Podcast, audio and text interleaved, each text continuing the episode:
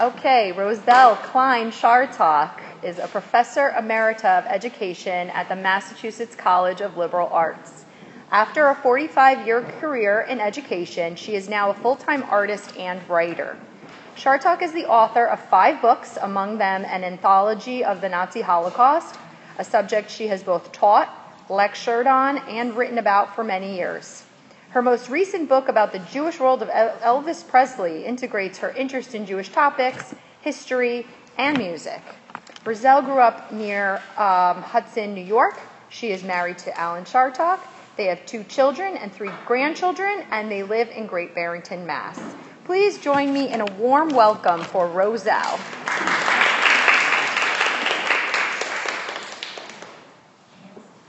Thank you very much.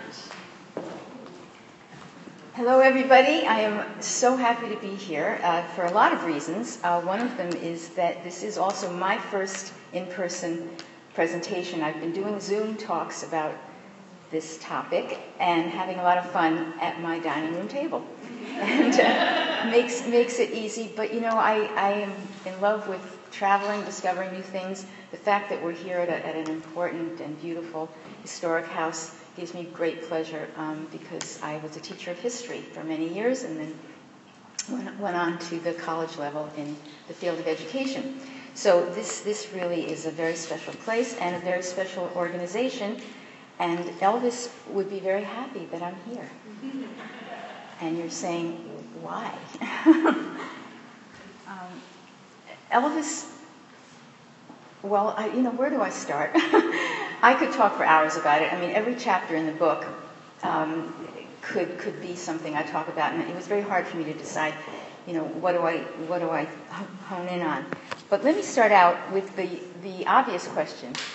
It's what Joe it's what Joe Donahue always starts out with when he interviews an author. Do you know the question? How did you come to write this book? That's what he always starts with. So. Um, so it, it's, it's an odd thing, but I had written, I had I'd written before this book, I've written four books, and the last one was uh, called Windsor Mountain School, a beloved Berkshire institution. It was about a private progressive boarding school in Lenox. No one here has probably heard of it, but well, you have, okay. Uh, it's a story that wasn't told, and I was shocked when I found out about some of the details. And uh, as a person who needed to have a topic for my sabbatical, uh, a few years ago, um, I, I, thought, well, maybe Windsor Mountain would be a good topic. So I, because it had a wonderful philosophy of education, et cetera, it was, it was started by um, Holocaust survivors, and uh, a lot of important people sent their kids there. So it was a really good topic. And um, I finished that book, and it was published by the History Press. And uh, if, if you have ever been in a situation where you've done research and then it's over, it's sort of a letdown, and you feel like I need to do some more research. And I said, okay, I'll start trying to figure out what my next book is going to be about. So I racked my brain, what, and nothing interested. I made a list, all kinds of possibilities, and nothing interested me. So I was very frustrated.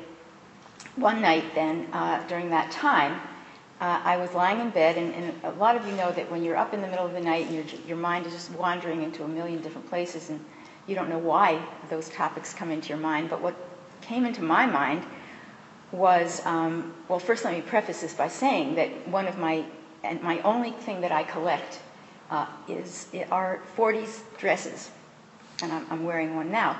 I love vintage clothing. I, I wear vintage clothing throughout the summer, and it's just a lot of fun.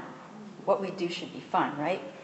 So I was lying there, and uh, I, I got in my mind's eye Elvis Presley wearing one of his plaid jackets and his, you know, striped pants and right there on the Elvis Presley show, I mean, on the uh, Ed Sullivan show. And I said, oh, God, he was a cool dresser. And I don't mean the, the sparkles, you know, the diamond outfits that, frankly, I didn't really like. But uh, I liked his vintage clothing. So, and then what came in my mind was, I wonder who his tailor was. So I took my iPhone from the side of the bed and I put Elvis Presley's tailor. And it said the Lansky brothers. Oh, I said, well, that's not unusual to have a Jewish tailor, but Elvis having a Jewish tailor, I mean, it just didn't make sense that he would have anything to do with Jews. But there it was, the Lansky brothers. So I said, okay, I'm going to find out who they are. So I Googled Lansky brothers. And that was the revelation. Oh my goodness. What came up was Bernard Lansky and Elvis Presley were friends for over 25 years, intimate friends. Uh, he, Elvis loved Bernard. Bernard loved Elvis. He clothed Elvis. He clothed Elvis from the day that he bought his first tie, uh, and I'll tell you a little bit about that in a minute, to the day he died. He was buried in a Lansky Brothers suit, white suit, blue tie. And it was a beautiful relationship. And, you know, Elvis would always call him Mr. Lansky. This is after, like, you know, 25 years of, of being his friend. And, and Bernard would always say, Call me Bernard. And he said, No, Mr. Lansky, I have so much respect for you and what you've done. And, you know, and he called everybody Mr. or Mrs. because, and because he had so much respect for people who were educated and who had accomplished something. Very polite guy. And um, so, so I said, wow, he had this relationship with a Jewish tailor and um, who dressed him from, you know, his whole life. And I said, boy, and so you know the next question that came to me was there another Jew who he was friendly? Are there any other Jews that he was friendly with? And that was the beginning. That was when I started to peel the onion and to find out that in his inner circle, which was called the Memphis Mafia, half of them were Jews. And I was fortunate enough to, to get to know two of them. Um, and I'll tell you more about that. And then peel the onion some more, and I found out, oh my God, he's Jewish. No, no. I said, no, no. Yeah, according to Jewish law, Elvis Presley is a Jew. What happened was his mother sat him down, Gladys sat him down and said, Elvis, he was probably not even a teenager yet, Elvis, we have Jewish blood. But don't tell anybody because people don't like Jews. And who are those people who don't like Jews? Was his father and the Presley side of the family. Virulent anti Semites. It's in the book, the kinds of things that Vernon Presley had to say about Jews. So Gladys did not want any, you know, anybody to know, and certainly not the Presley family. So how did how did this happen that, that it was discovered he had Jewish heritage? How did that happen? Well, there was a woman named Elaine Dundy. She was a writer and she was, had also been an actress. She wrote a book called Gladys and Elvis. And she was the first person in her research to find some link between Elvis and Judaism. But what she said in the book, and I, I read it backwards and forwards, the, and as an historian, I'm always looking for concrete evidence. You can't just say, oh, I interviewed somebody and he said this or she said that. No, where is the, is the documentation? I, I wasn't finding it in her book. What she had done was she had gone down to Memphis and she had interviewed, in Tupelo, he was born in Tupelo, Mississippi. She went down and she interviewed people and she found a man by the name of Oscar Tackett, who was related many generations before to Abner Tackett. And so Oscar said, My my ancestor was married to a Jewish woman. And the Tacketts were relatives of, of uh, Gladys's family. As it turned out, she was, she was able to trace Elvis's heritage back five generations of Jewish women to Nancy Burdine was her name. She was a Lithuanian Jew who came with her family to the South. And Nancy Burdine married into the Presley, into the Smith family. That was Gladys's last name. Into the Smith family, and every generation down till you got to Gladys, whoever was born in that family was. Uh, it has to be a line of Jewish women. Most of you know that. It has to be a matrilineal uh, descendancy. And he is a descendant of five generations since Nancy Burdine. She told him this in so many words by saying they had Jewish heritage. And he, he never forgot that. It, it, meant something to him. So, so I'm going to tell you about that, uh, something more about that heritage and what it meant to him. So he, he became really famous in 1954. That's when the song That's All Right Mama, which is a, such a great song, and I wish I could start singing it for you right now. I've got to, I mean I, have got to figure out how to in, integrate music into this whole talk because I love a lot, a lot of the songs he sings. So he that record was the beginning, 1954, and um, and he made it. And by 1964, it was huge. So let's go to 1958. Gladys dies in 1958. That's the point where Elvis was in the army. He was devastated. His mother died at the age of 46 years old. She had had some uh, problems, um, a number of different health problems. And people say, his best friend said that he never would have gotten involved with the whole drug scene, the whole, well, he didn't call them drugs, he called them medicines he would not have gotten into the addictive medicines that we all know about so well now. Um, if, if it had his mother dying, that she, had she lived, she would have prevent, you know, she would have guided him and said, "This is not, this is not good for you. This is not healthy," and he would have listened to, to her. And many members of the Memphis Mafia said that that was the case. They all agreed, had she lived, he wouldn't have gone in that route, down that route. So, anyway, he, um, so at this point, he. Uh, so his, I'd say his mother died in 1958. He's already very famous by then. 1964, we're going to 1964, and he goes to visit his mother's gravesite in, in Fern Hill Cemetery in Memphis. And he brings along with him two of his friends, two of his Jewish mafia friends, Marty Lacker and Larry Geller. Larry and I have been in touch throughout the entire time that I wrote the book and I researched the book. He is the most generous of people.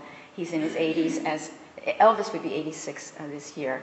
Um, so, so Larry is, is in his earlier 80s, and he was a tremendous help to me. But um, so getting back to the fact that he brought these two Jewish friends to the cemetery, and they're looking at Gladys's gravestone, and Elvis turns to Larry and he says, "You know, I want to put a Star of David on my mother's gravestone." Now there's a cross right there. He says, I want to put it over on this other side. And Larry uh, and, and Marty said, We'll take care of that. We'll and, and before too long, there was a, a Jewish star on her gravestone. That's 1964. Okay? Move up to 1977, the year that Elvis died.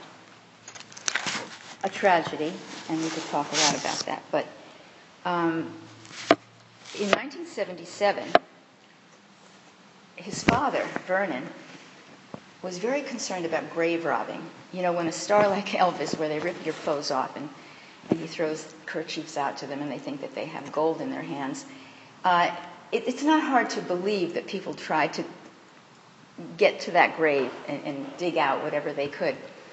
So Vernon said, I, am going to bring that gravestone. Uh, I'm going to take the graves to Graceland. So in 1977, the two graves, Elvis's and his mother, Gladys's, were taken away from Fern Hill Cemetery. And what was established at that point were two very big uh, bronze uh, plaques in the meditation garden of Graceland. And that was along with all of the other uh, family. And that it was never known where the heck that gravestone with the Jewish star ended up. Hmm, where did Vernon put that? Or, you know, what happened? So now remember, I'm writing this book over, you know, a few years, and, and it could have, I could have gotten it done by 2019, uh, I'm sorry, 2018, and I'm glad I didn't because something very dramatic happened in 2018. And I'm so glad I got to include it in the book. And that is the, the um, archivist at Graceland, her name is Angie Marchese, she went into this massive warehouse where all of the memorabilia and all of the anything that has anything to do with Elvis, mil- there's million objects in there, all kinds of stuff, and she's wading her way through the stuff, and she comes across the remnants of this gravestone with the Star of David. 2018, she finds it, and she brings it out and says we have to restore it. And they restore it and they put it in the meditation garden at Graceland. You have no idea what this means. This means that it's not Roselle Chartock saying he had Jewish heritage, claiming this big thing based on all kinds of you know, evidence. But the real evidence that the Elvis Presley Enterprises, which is responsible for all things Elvis, They are confirming his Jewish heritage. And I was so happy that I got to include that in the book because I, I, when I first wrote that first chapter, I said it is assumed that and we think that and all this kind of thing. I was able to say it's true. If EPE says it, Elvis Presley Enterprises says it, it's true. I'll just pass out the, the uh, photograph, a photograph of the, the restored gravestone, and it sits so that any tourist who goes to Graceland knows of his Jewish heritage. So that's so you know how I came to write the book. You know a little bit about his his uh, Jewish heritage and his Jewish roots, and now, um, wow, I, I, had to decide whether I was going to talk about Larry Geller and his relationship with Elvis. He was one of the Memphis Mafia members, and he was very significant because he taught Elvis all Jewish topics from Kabbalah to, uh, to the Chai, etc. And I'll tell you a little bit about Larry and Elvis's relationship. But I, will only tell you a little bit because I want to talk about the rabbi. Um, so Larry Geller meets Elvis because he needs a hairdresser. He's out in LA and he's making a movie, and his hairdresser had to go on to some other kind of livelihood, and they needed, uh, desperately needed a hairdresser, and Larry Geller was a hairdresser.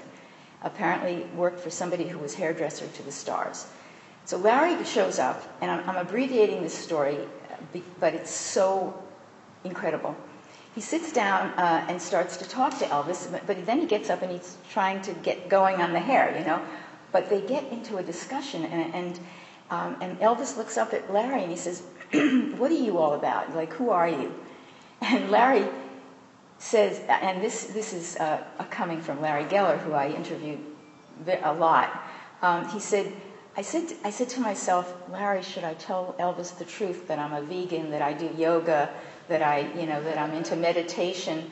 You know, like he's going to think I'm some kind of nut. And he said, No, I'm going to tell him. I'm going to tell him. And so Larry said, This is what I, who I am. This is how I practice my life. These are the books that I read. And Elvis said, I need you. You're coming, you're coming at the right time in my life.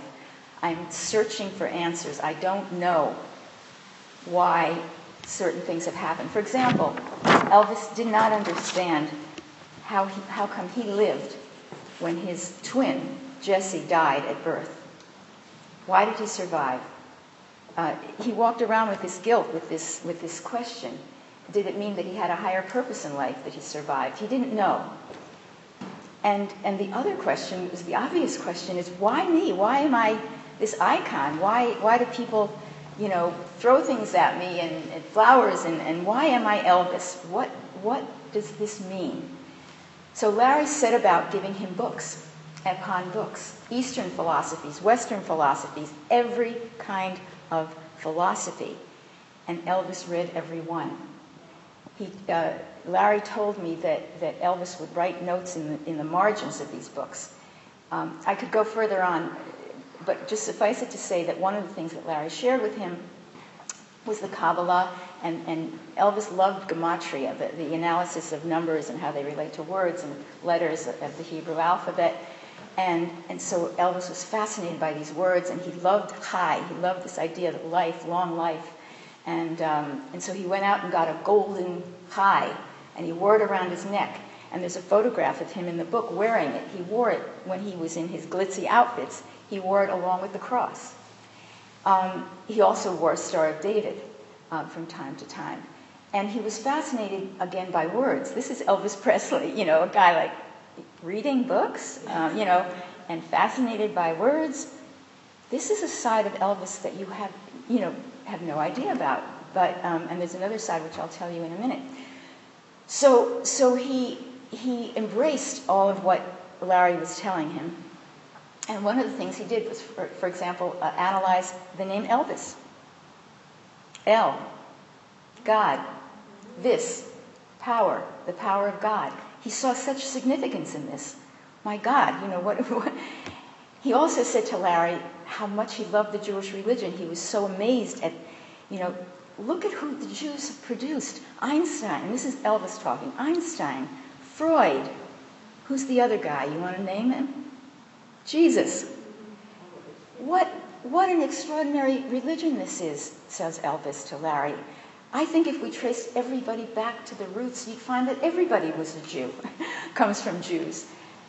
Another thing he said to Larry, which, um, which I found just so telling about who this man is. I mean, remember, Elvis comes from Assembly of God fundamentalist, poor, really poor, poor white, uneducated. And yet, this man said to Larry, You know, Larry, I love my church because we sing these beautiful gospel songs, and I learned all about music in, in my church. And I, but you know, Larry, I don't understand something. They talk in my church about Moses and all of the, you know, Ezekiel and all the prophets and how much they, you know, admire them and respect them. And then they walk out of that church door and they say, those goddamn Jews. He says, I don't understand that. This is a man who rose above so much of that anti Semitism that existed in the South, that existed in his own family. The other side, the other aspect of Elvis, and as I say, I would love to talk much longer about all of it, besides his being a, a thinker, um, he was one of the most generous people in the world. This is a man who, if he heard his dentist say, and this actually happened, his, de- his Jewish dentist, Lester Hoffman, he heard his dentist say uh, when, when, Le- when uh, Lester was visiting Graceland, uh, he said to Elvis, that, that is a beautiful organ over there. It's just really lovely. And, and, you know, Lester played the guitar a little bit, you know, as doctors and folks sometimes, you know, are musicians too. And so Lester had a guitar, but he admired the organ. You don't say that in front of Elvis Presley because it's going to be in your house in a few hours. People realized that they had to hold their tongue because if they expressed any admiration for something, he would buy it for them. And one of the places that he was incredibly generous to was the Jewish Community Center of Memphis. It's, it's a beautiful story. You know, he, he lived in an area of Memphis called the Pinch. Any, does anyone know that area of Memphis? It, it, was where the immigrants and the poor settled first, and then they moved from there on to, you know, when they made their money, they moved out of the Pinch. Elvis lived there in, amongst poor immigrants, including Jewish immigrants.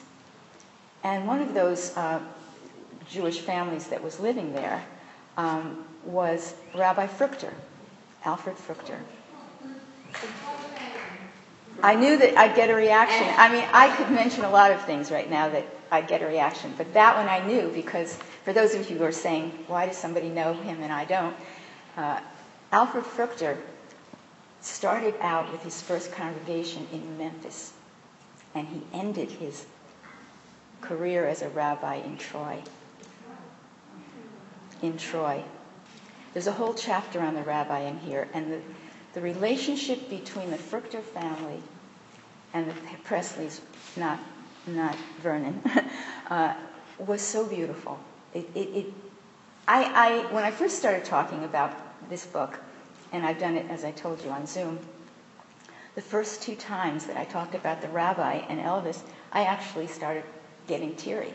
I don't do that anymore because I've talked about it a lot. But I got emotional because when I think back to what that relationship was like and what it so rare, so unusual.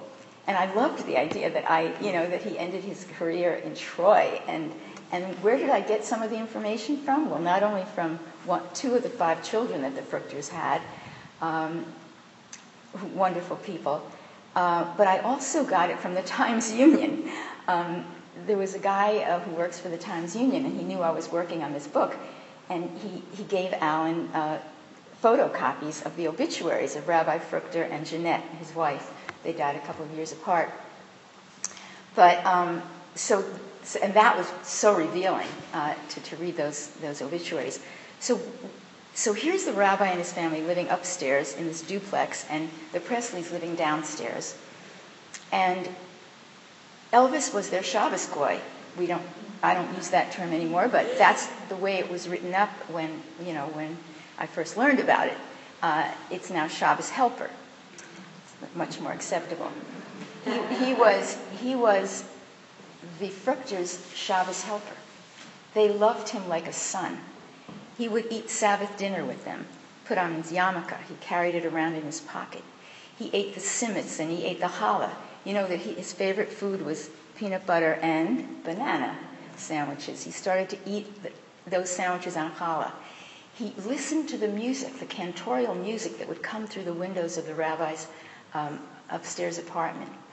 Uh, some people said maybe that influenced some of the music that he sang. Who knows? I think the real, the real influence on Elvis's music, uh, besides African American music, was um, was the fact that his top, and I'm not exaggerating, that eight people out of his top ten composers, songwriters, were Jews. Eight out of ten of his top composers, he had over a 100 composers, top eight Jews. I think that might have influenced some of the music because these composers grew up with Jewish music, etc. So, so besides eating dinners with them and sharing their food and listening to, he even had some Yiddish Yiddishisms, and he loved the rabbi. And when the when Mrs. Frucht, when Jeanette had her first baby, the story, and this is coming from the Fruchters' children saying this. When, when the first baby was born, Elvis supposedly ran out and said, Mrs. Fruchter, let me carry your firstborn upstairs. And he subsequently carried her groceries in. He was there as, as almost a son. And then when his big hit came, That's All Right, Mama, he didn't own a phonograph, too, too poor, didn't have a telephone. Whose telephone, whose phonograph? He went upstairs to the rabbi. And those phone calls that came in were on the rabbi's phone, and the phonograph that he played his new record on was on the rabbi's phonograph. Um, I'm going to fast forward to when he last saw the rabbi. Again, I could talk for hours. um, it's very heartwarming. He, the rabbi had his, his next congregation after Memphis. Well, and by the way, I, I, I wanted to make sure you understood that because one of the, the most one of the areas that Elvis gave thousands upon thousands of dollars to was to the Jewish Federation because the Jewish, community, um, the Jewish Community Center of Memphis, when he was a little kid, gave him free membership so he could have a place to play. They did that for, as you know, uh, for poor kids to, to have a place to be off the streets and to play. He never forgot, never forgot what the Jewish Community Center did for him. He learned how to play racquetball there, by the way, which was, he was a damn good racquetball player. And he was a good athlete, by the way. You never think of him as an athlete, but he was. He was approached by the Jewish Community Center at one point for, for a donation, and he gave them a check, and they looked at the check. They said, I think you made a mistake, Mr. Presley. It was $150,000. And he said, No, that's not a mistake. This man loved Judaism, he loved Jews, he loved um, to give to he, you know, St. Jude's, as many of you know, uh, was a very big recipient of his work, of his donations. African Americans, the poor uh, of Memphis, were, were recipients of his of his gifts. Anyone who says he's a racist, let me say that B.B. King, who I quote at the very beginning of the book, B.B. King, the great the great blues black blues man, he's he's the first to say this man was not a racist. He embraced everything African American, the music and everything else. He didn't steal our music, he said. He integrated it into his sound. And that was important research for me because I could never write a book about a racist. I mean, I could not do that. But and you, you may think that I might have been a fan of Elvis. I was not a big fan. But by the end of doing the research on this book, I loved this man. I loved him. Yeah, he had quirks, don't we all? But what a fine man. And let me just finish by saying the last time he saw the rabbi. Out in San Francisco, and Elvis is out there giving a concert.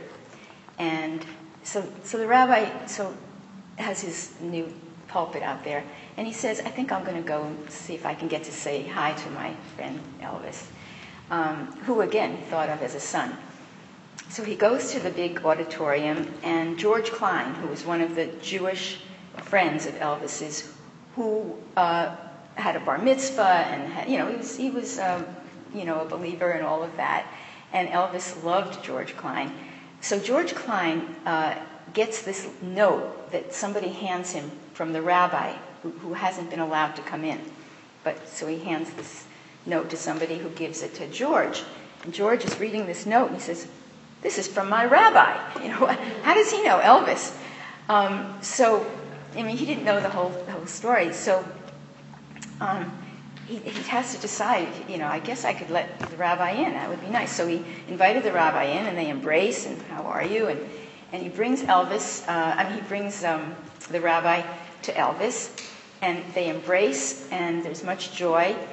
And Elvis looks at, at the Rabbi Fruchter and he says, You know, um, I'm about to go into a press conference. I want you to come with me. So the rabbi goes into the press conference with Elvis, and Elvis stands up. Ladies and gentlemen, I want you to meet my rabbi. And of course, the press was, What the hell is that about? Um, and that was the last time that the rabbi ever saw Elvis. And when he died, and I learned this from, from uh, some of the, obi- the obituary and also from the rabbi's daughter, that it was, it was, um, it was tragic for, the, for them to see this happen to some, this young man who they adored as a son and they loved so much. Um, I, don't, I don't know. I could, like I say, I could talk forever, but suffice it to say that, that you will be introduced to six members of the, of the six Jewish members of his Memphis Mafia, and each one's story is amazing. You'll get to know. I left. I couldn't talk about Bernard Lansky. I really want you to meet Bernard. He's in here. I'll tell you what his favorite saying was. Maybe it's yours too. And if I have to translate for some of you, that's fine. Nachamo. You know what nachamo means? This too. In other words, it's, it's an expression of frustration. Nachamo. Again, my mother used to say it too. Um, so, so Elvis was in love with Bernard Lansky. Learned, you know, heard him speaking Yiddish all the time. But, but I didn't get a chance to tell you the heartwarming story of, of Bernard Lansky and Elvis's relationship. And there's a chapter on the Jewish songwriters and the Jewish directors and producers. They were all of his time. Uh, the majority of his films were, were directed and produced by Jews.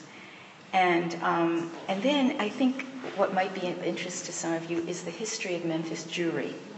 You know, Southern Jews are a different breed.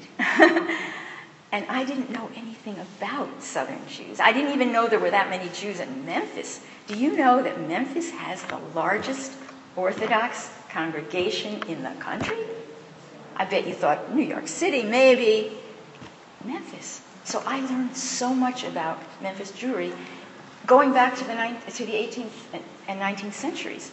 And I, I decided to include a chapter on the story of Memphis Jewry because it has a lot of connections with Elvis. So, on that note, I, I welcome questions and I hope that you have a chance to find out more about this amazing man. Yes.